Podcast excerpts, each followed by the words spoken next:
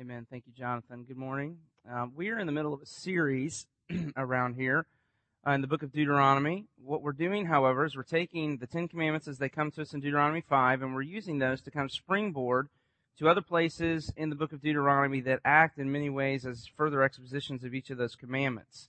Uh, we're going to do that again this morning, um, coming to the ninth commandment. Uh, however, we're going to look at a parallel passage in Exodus as well. Uh, we've entitled this series and you, you may or may not be aware of this, uh, The Difference Grace Makes.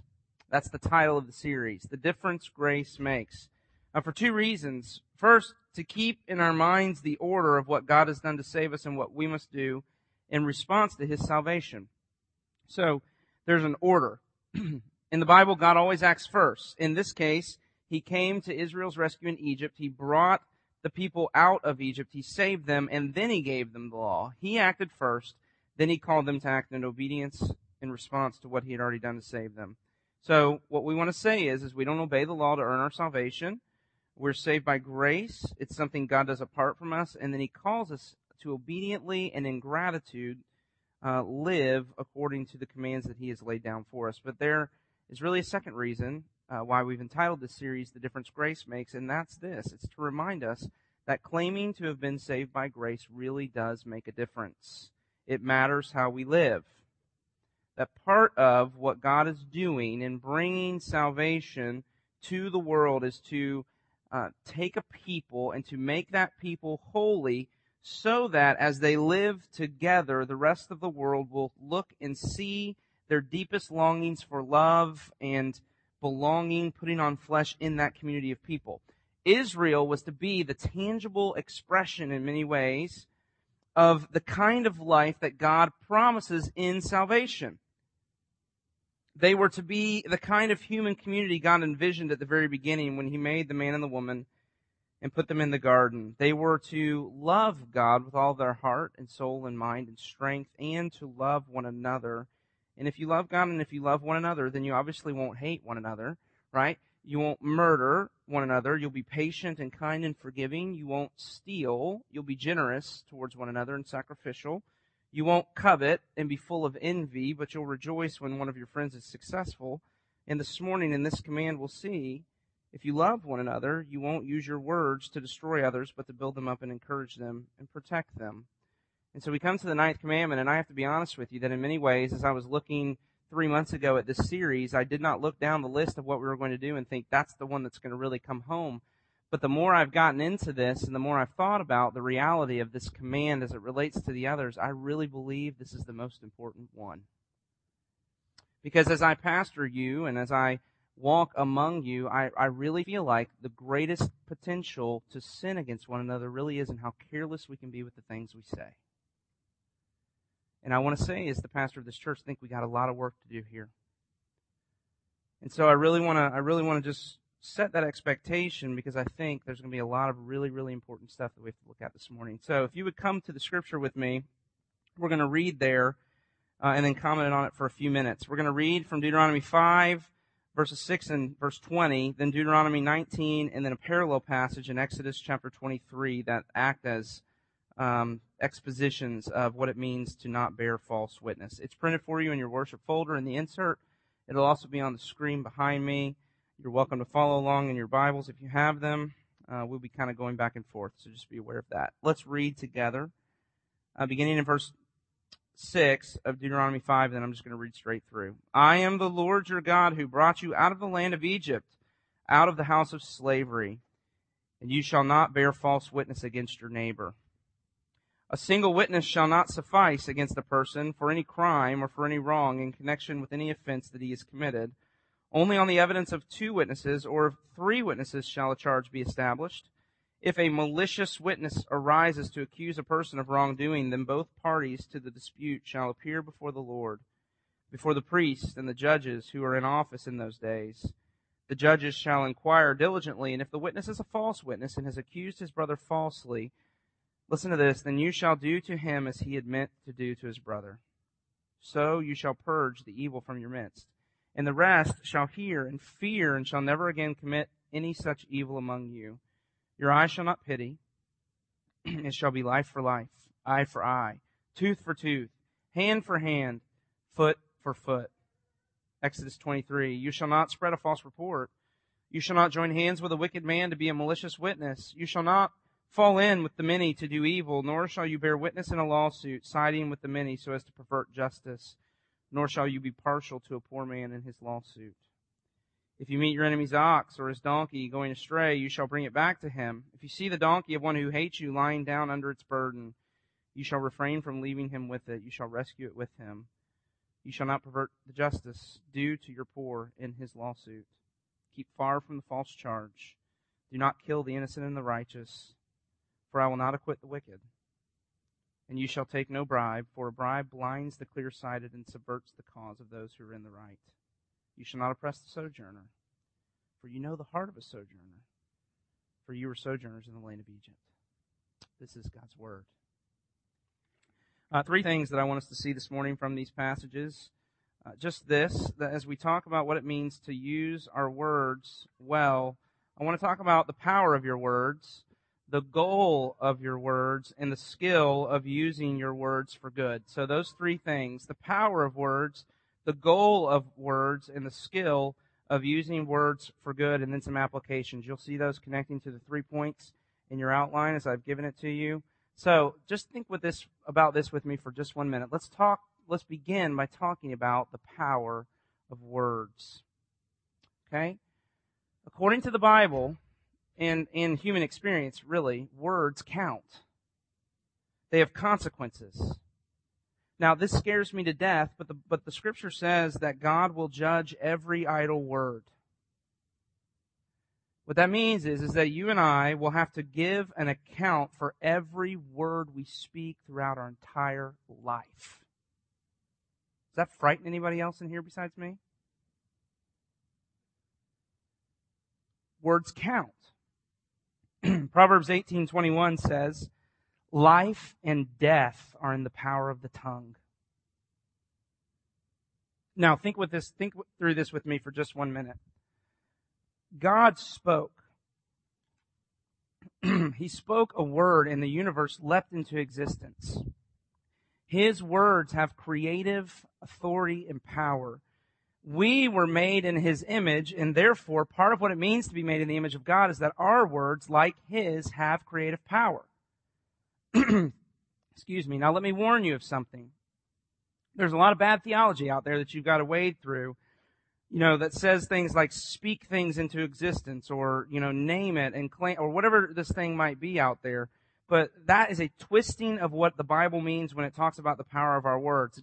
God and only God can speak to nothing and nothing becomes something. But that power is reserved for Him alone. Okay, are we clear on that? However, I mean, I'm going to ask you to do something unusual this morning and, and, look back at the call to worship with me for a minute, or not the call to worship, I'm sorry, the passage in Ephesians 4. and I want you to see, excuse me, you guys need to pray for my, my voice. I don't know what's going on. but in Ephesians 4,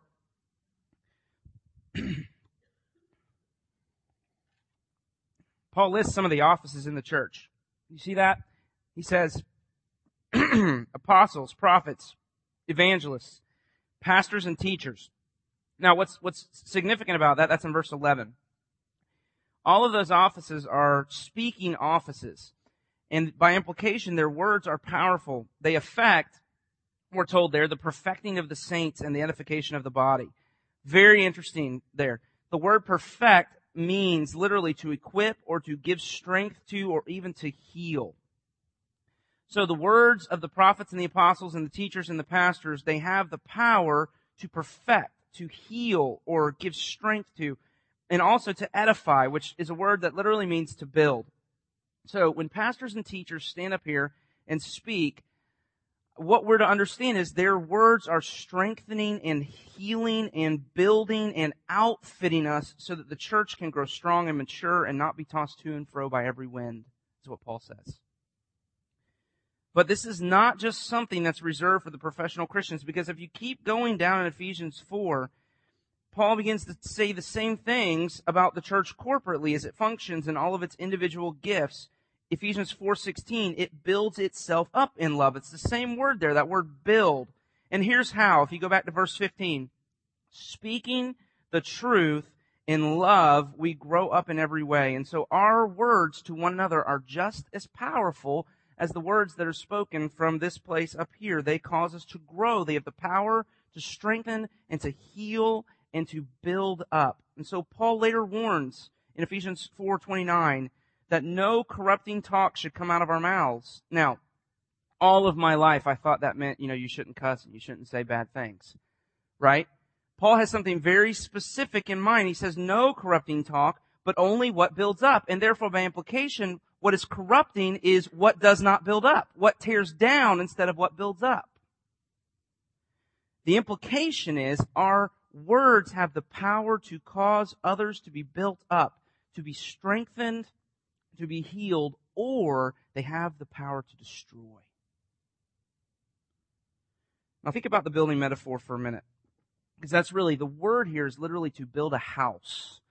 Uh, and so it's, it's a neat metaphor to really get inside of. It's saying there are raw materials, there are gifts and there are passions and there are temperaments that are in every one of us. And the words that we speak to one another have the power to take those raw materials and to put them together and to arrange them in such a way that it creates something beautiful. We have the power through the words we speak to one another to give one another the confidence in the exercising of our gifts to the glory of God and the good of the church that we so desperately need. Our words can, they have power to build together and to encourage and to strengthen. And by implication, then they have power to just smash and destroy. They can weaken.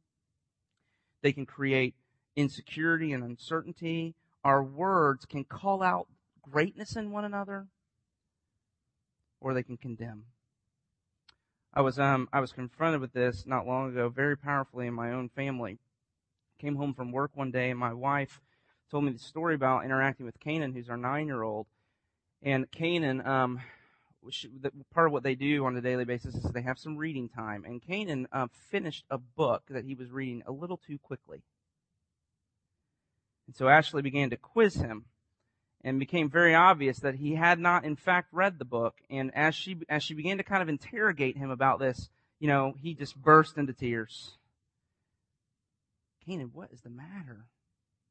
His seven-year-old uh, brother is an accelerated reader, reads like crazy. He's the athlete, you know, just kind of how that works with kids. Uh, as she kind of got in there and began to figure out what was going on with Canaan, uh, it became pretty obvious that Isaac was reading the same book and he was catching up, and Canaan wanted to make sure that he could get finished before Isaac got finished. And as Ashley kind of began to continue to go in there, she's like, "What is going on? What What are you so upset about? What What's the matter? Why are you so emotional about this?" And finally, she was able to kind of probe in there. This huge like confession came out, and he says, "Daddy thinks Isaac's a better reader than I am." And the only thing that'll make it better is if daddy tells me he didn't say that. I thought, holy smokes. Daddy said Isaac was a better reader than I am. And it just crushed him. And the only thing that would make it better to hear, is to hear his dad say that he didn't think that. Mean, it's just a great illustration for me. You know, we've taught our kids to sing the nursery rhyme or the old child's rhyme, sticks and stones may break my bones, but words will never hurt me. That's, that could not be further from the truth. It should be sticks and stones can only break my bones, but words can destroy my soul.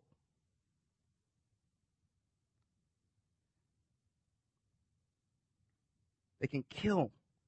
So Proverbs 12:18 says reckless words pierce like a sword, but the words of the wise bring healing. Words penetrate. They can cut and wound and destroy, or they can heal and strengthen and build. And so you don't have to read very far in the Bible to see how strongly it warns about the tongue. James, as Jonathan quoted earlier, says the tongue is a fire that can set ablaze a great forest. Can I just warn you of something? One careless word could start a fire that could destroy this entire church.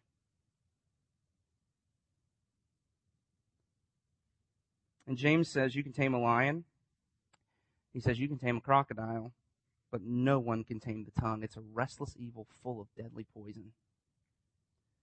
And so the application, obviously, as we come to the scripture and think about this is be slow. The scripture says be slow to speak. It doesn't say be quiet. It says be slow. It means be deliberate, be thoughtful, be strategic, show restraint and self-control, think and pray and then speak because if you don't, and if you don't understand the power of your words, you'll destroy relationships and create a lot of trouble. And now, if you come to Deuteronomy 19 and you see how this applies to what Moses is saying in Deuteronomy 19, it makes sense then that God would include how we use our words as one of the top 10. Right? Don't bear false witness. Now, in the immediate context, as you see it in Deuteronomy 19 there, has reference to the process of litigation.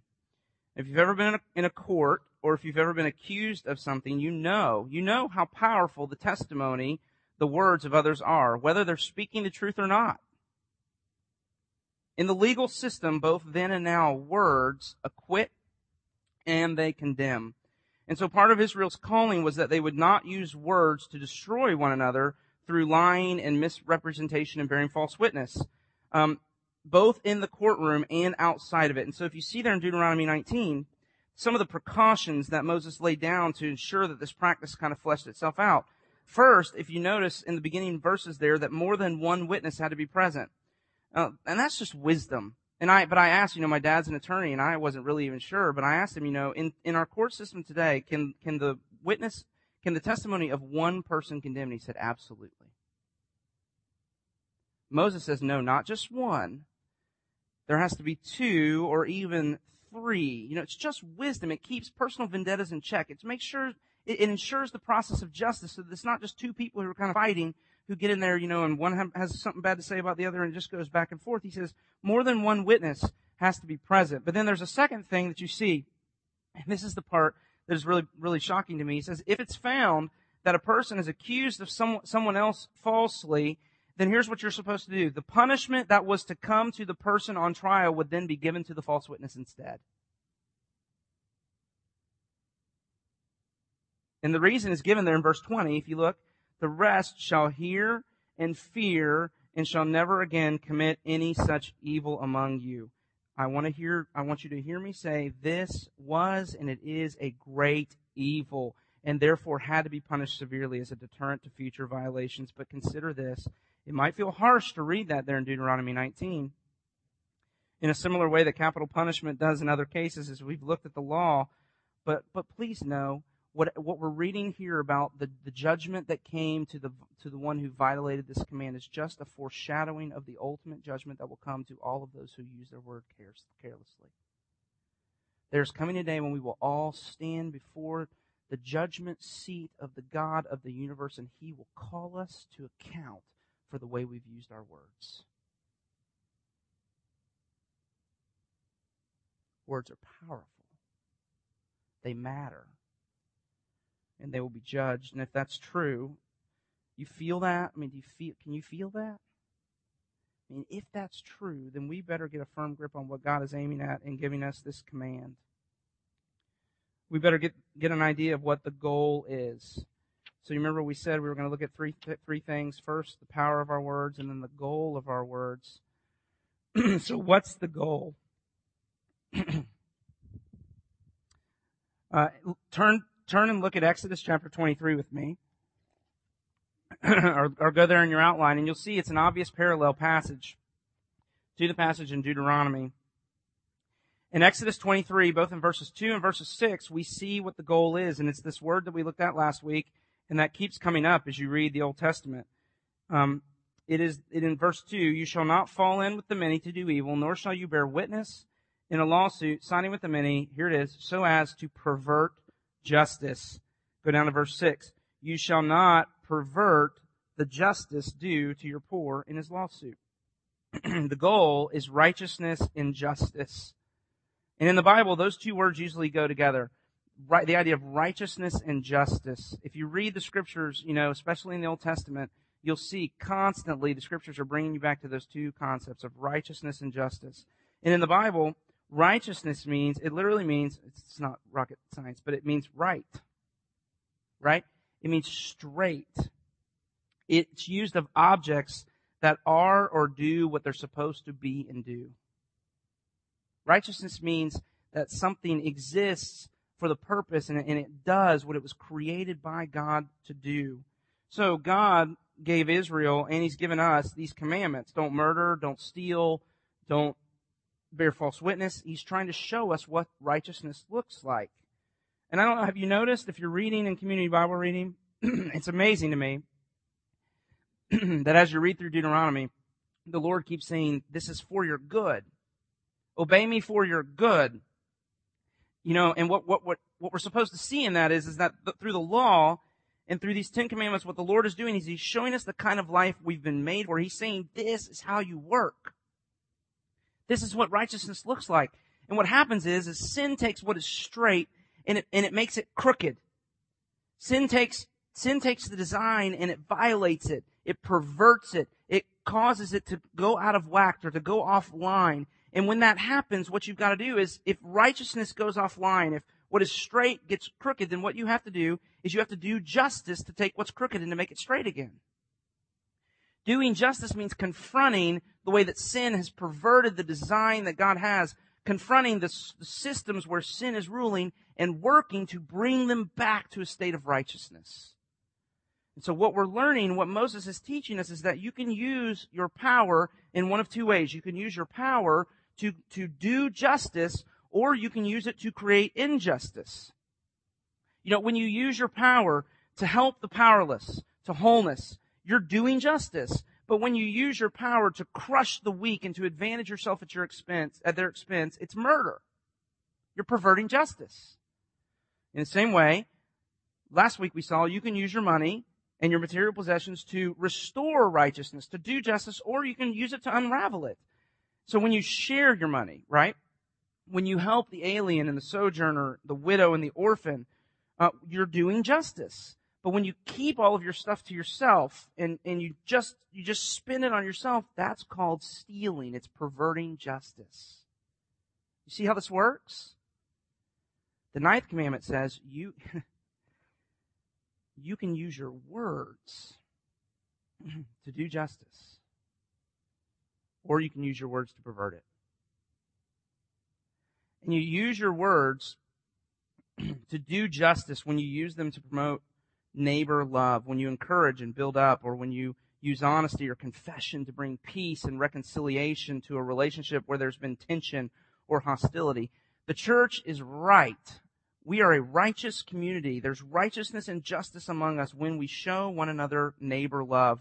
It's subtle. But notice in Deuteronomy 5 at the top of your page there that Moses uses the word neighbor. He says, You shall not bear false witness against your neighbor. Now I mentioned that last week that Romans 13 says all of these commands are summed up in one saying, love your neighbor as yourself. So they're all about neighbor love, but this is the first time Moses uses the word, don't bear false witness against another because he's your neighbor. And to call somebody a neighbor was a significant thing. It means to assume a certain obligation to that person. It means if you call somebody a neighbor, neighbor, you're saying to that person, I'm invested in you. I'm for you. You know, when we talk about neighbor love, we mean that in a very real way, we are for one another and not against one another, that we bear with one another, we forgive one another, we show grace to one another, and the way we speak about one another and the way we speak to one another really reveal whether or not this is true. Uh, one of the one of the great teachings of the scripture is is that our words expose our hearts towards one another. Jesus says, "Out of the overflow of the heart, the mouth speaks." There's a direct. Anybody ever experienced this? There's a direct line of communication between the heart and the mouth. Direct line of communication.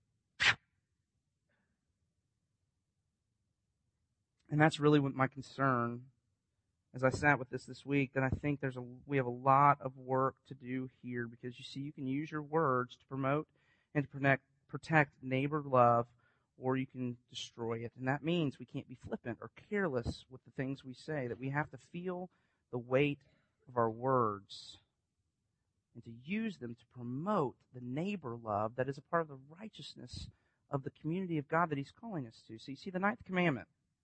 This ninth commandment, do not bear false witness against your neighbor. So if that's true, if that's the goal, if the goal really is to encourage and build up and promote neighbor love and not destroy it, then the skill that we have to that we have to learn in order to be people who can do this faithfully, you find it right there and again verse 20 of Deuteronomy 5 when he says, when, when, when the Lord says, do not bear false witness against your neighbor. Do you see those two, the two sides of that? Do not bear false witness against your neighbor. So we're called to speak the truth and speak words that are truthful, but we're to speak words that are loving. We're to speak words that are true, but we speak them to our neighbors so they're in love. If you speak truthful words that are not loving, or if you say loving words that are not truthful, either of those are going to destroy. The ninth commandment is calling us to speak the truth. but the whole point of speaking the truth is to be for one another, to do it in love. And so we have to ask the question, how then do we grow in the skill of speaking the truth in love so that we can find a way to be faithful to the command that has been given to us here? And if you think about it, and this will resonate with you, I think, but there really are two errors that we fall into, don't we? and it's just human nature. We fall into harshness on one side and cowardness on the other. Harshness and cowardice. So we're, we really, and it would be fun to show, have a show of hands, but I'll spare you.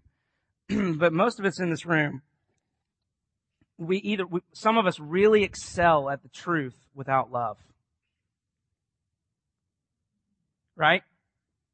And we are, we excel at the truth without love. And these are people who have no trouble speaking the truth.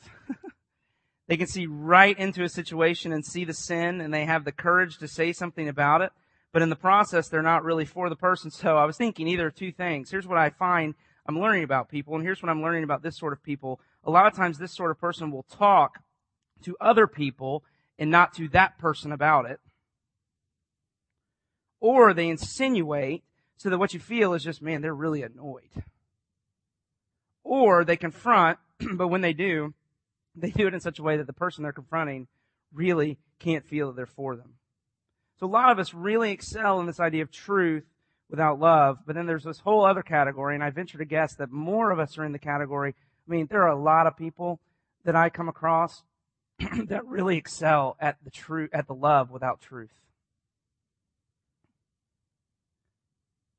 And these are the people that are nice and kind, but who have no gumption and no courage to really be, be loving to people by speaking truth. Now, the only way to obey the ninth commandment is to have both. To speak the truth, but to do it lovingly. To be truthful, but to be for your neighbor, not against them in your truth telling. You have to have both. So, how do you get both? I mean, where do you get the courage to speak the truth, to be bold, and to say hard things to people for their good? And at the same time, where do you get the softness to do it in love so that even when there's confrontation, the other person will know you're for them and not against them. See, that's what we need. We need both courage and softness. We need courage and softness, and they're hard, you know, a lot of people excel at courage. And a lot of people excel at softness, but hardly anybody has both. So how do you get that? The answer is you can only get that by staring at the cross of Jesus Christ because you see on the cross, think about this with me on the cross, truth and love meet. I mean, God is a God of truth. We owe Him everything that we are. But this Bible says that we want to be our own masters and that none of us has ever come close to treating God as He should be treated. So in truth, He should punish us for our sins. But because He loves us, He wanted to save and forgive us. Because He's a God of truth, He must punish sin because he's a God of love, he sent his son to die as our substitute. Jesus died so that God would not have to choose between truth and love. and if you can stare at the cross and see the awful wrath of God coming against sin, but then see it coming down on Jesus instead of you, see, that's how you get the skill of speaking the truth in love. That's how you grow in that. You have to stare at the cross and witness in Jesus' death and sufferings the terrible truth of your sin and yet the infallible truth of God's love for you. Mean, it should sound like a broken record to you by now, but if you look at Exodus 23, verse 9, Moses says, You shall not oppress a sojourner because you know what it's like to be a sojourner. You were sojourners in Egypt. You know the heart of a sojourner, he says. Moses says, Don't forget. Don't forget where you were and what God did to bring you from where you were to where you are now. Moses says the problem comes when you forget that you're a sojourner and that God rescued you. In the same way, in the same way for us, the problem in this particular, you know, point in our lives, the problem comes when we forget that we're sinners or when we forget that we're loved. See, why do you run other people down and use your words to tear instead of build up? Let's be honest, it makes you feel better about yourself. Right? Can I get a nod? You with me? I mean, it makes you feel right to point out how someone else is wrong. It makes you feel good for somebody else to be bad. Why is it so hard to confront another person and tell them what they need to hear when you know they'll be angry with you and they may even end the relationship with you? Why is that so hard? Typically because you need that person's approval so much, it just cripples you. And so in both cases, do you see what's behind both of those things? In both cases, what you need is approval. What you need is the absolute security of knowing you're loved. Because if you knew you're loved, you wouldn't have to constantly be proving your love worthiness by running everybody else down. Instead, out of a complete assurance of your belovedness, you could rejoice in the belovedness of others and not have to constantly one up them. You know, you'd be able to really love people and to tell them what they need to hear because you won't need to be loving and protecting yourself. You'll be free to love and to speak words they need to hear. And what you need, what, what, what the, what we're learning that we need there is we need to be encouraged out of our fear and our insecurity. We've forgotten that we're loved. And only the gospel can do that because only the gospel, as you stare at Jesus upon the cross, dying for your sins, only there can your heart truly be satisfied that there is one, and it's the, the one that really matters, and he loves me. So the gospel can give you courage. Can secure you up out of your fear so that you can, you won't have to run people down. You, you can speak the truth in love. But see, the wonderful thing about the gospel is not only that it not only encourages us out of our fear and our insecurity, it also humbles us out of our hard-heartedness and our apathy. You know, you can forget that you're loved, but you can also forget that you're a sinner. And when you forget you're a sinner, you know what happens. You'll be harsh. You'll be critical. You'll be condemning of others. You'll be impatient. You'll be just annoyed, self-righteous. So I'd ask this morning, have you forgotten that you're loved? Have you forgotten that you're a sinner? Look to the cross. See Jesus hanging there, broken, bleeding. Your sin did that. But he didn't go begrudgingly. He came all the way from heaven to earth to die because he loved you. And the more your hope rests in him, the more my gaze and your gaze is fastened on him dying on the cross for our sins, it will, we will come, you know, that, that truth will come into our fear and our insecurity and give us the truth, give us the courage to speak the truth. But it'll come into our arrogance and our self-righteousness and humble us so that when we speak it, it will be in love. And so, to wrap up this morning, then, what are some of the ways that we can apply uh, what, what, what we're learning here in the way that we relate to one another? And I would just say there's a couple things. And the first is there's an obvious application. I don't know about you, but in my own life toward repentance. And I would just ask you, where do you need to repent? I mean, are there relationships that are strained? If so, I'm telling you, most of the time, most of the time, if there if there is a, if there is something in a relationship that is strained, most of the time it is because there are words that have not been said. I'm learning that. So how can you use your words in those relationships to do justice and to bring healing and reconciliation? I'm praying. I'm going to be praying this afternoon for conversations to happen that have been needing to happen for six months or eight months or a year or five years or 20 years. Where do you need to repent? Secondly, let me just ask this question. Ephesians 4:29. It's there. It's in your. It's in your um, assurance of pardon. Ephesians 4:29. Let no, no, let no corrupting or some translations say unwholesome talk come out of your mouths, but only such as is good for building up as fits the occasion, that it may give grace to those who hear. Ephesians 29. Let me just ask, what would happen if we took Ephesians 29 and we just said we're going to be committed to obeying that without qualification? what would happen? I mean, it grieves the Holy Spirit, Paul says, when we act towards one another in bitterness and wrath and anger and clamor. I love that. Clamor. I love that.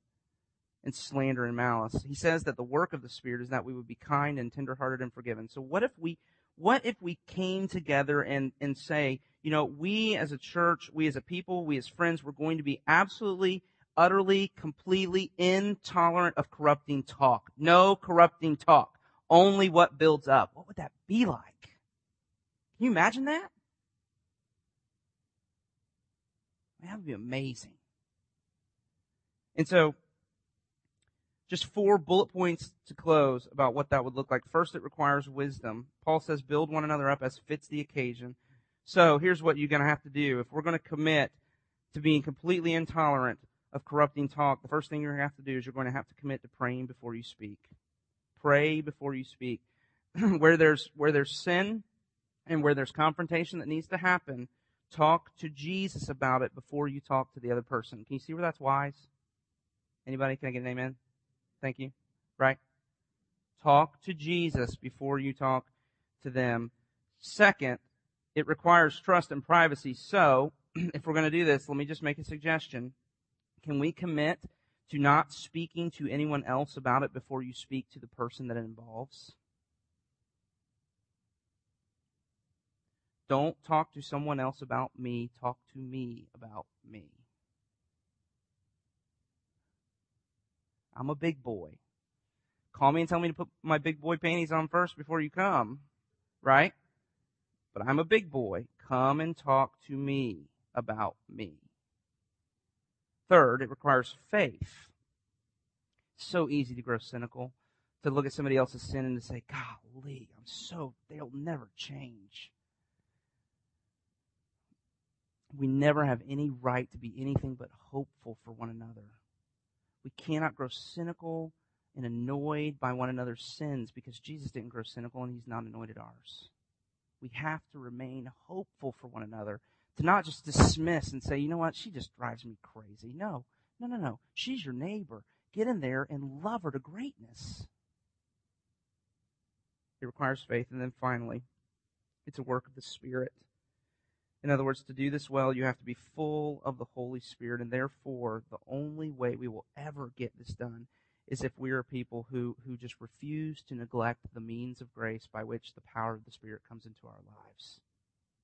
Are you giving yourself to the means? Are you giving yourself to the things that God says He's going to use to bring the Spirit so that the Spirit can work through you? In this case, that you would you would be trained by the Spirit to use your your tongue to speak words that build and edify and encourage rather than tear down and destroy and smash to pieces.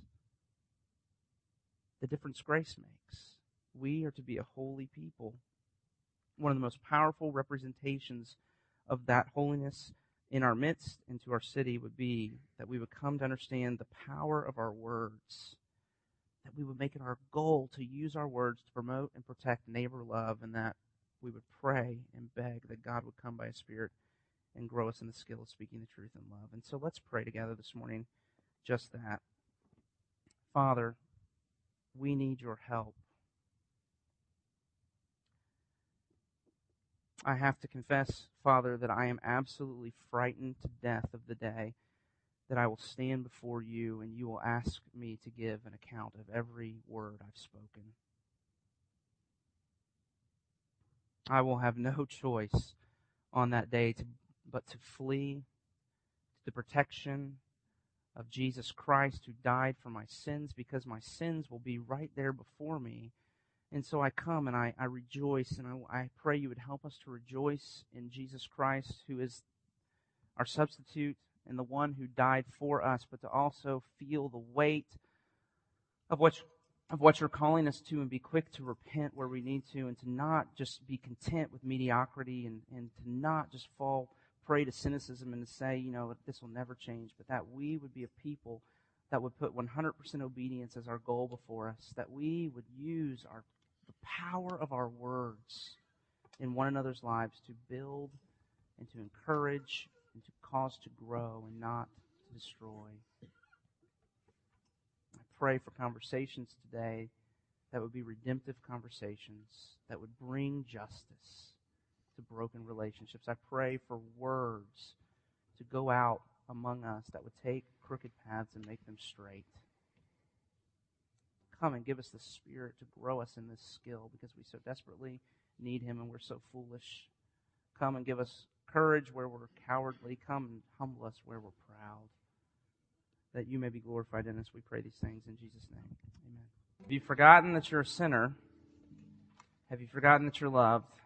Look to the cross of Jesus Christ. It is wonderful. As he hung on the cross, the crowds sneered him, they mocked him, they cursed him. And in the curses of the crowd, he could hear the curse of his father as his wrath came down upon him in judgment against sin. But because the wrath of God came down upon Jesus, I can raise my hands and speak the good words of God over you. These words in the benediction are meant not to tear down and destroy. Jesus was torn down. Jesus was destroyed so that as I raise my hands, you might go, if your faith is in him, with the promise that these words are given you to bless and encourage and build and grow you. So receive them as just that, as God's good word spoken over your life to heal you where you're broken. To receive the benediction. If your faith is in Jesus Christ, may the Lord bless you and keep you. May the Lord make his face shine upon you and be gracious to you. May the Lord turn his face toward you and give you his peace both now and forevermore. Amen. Go in his peace.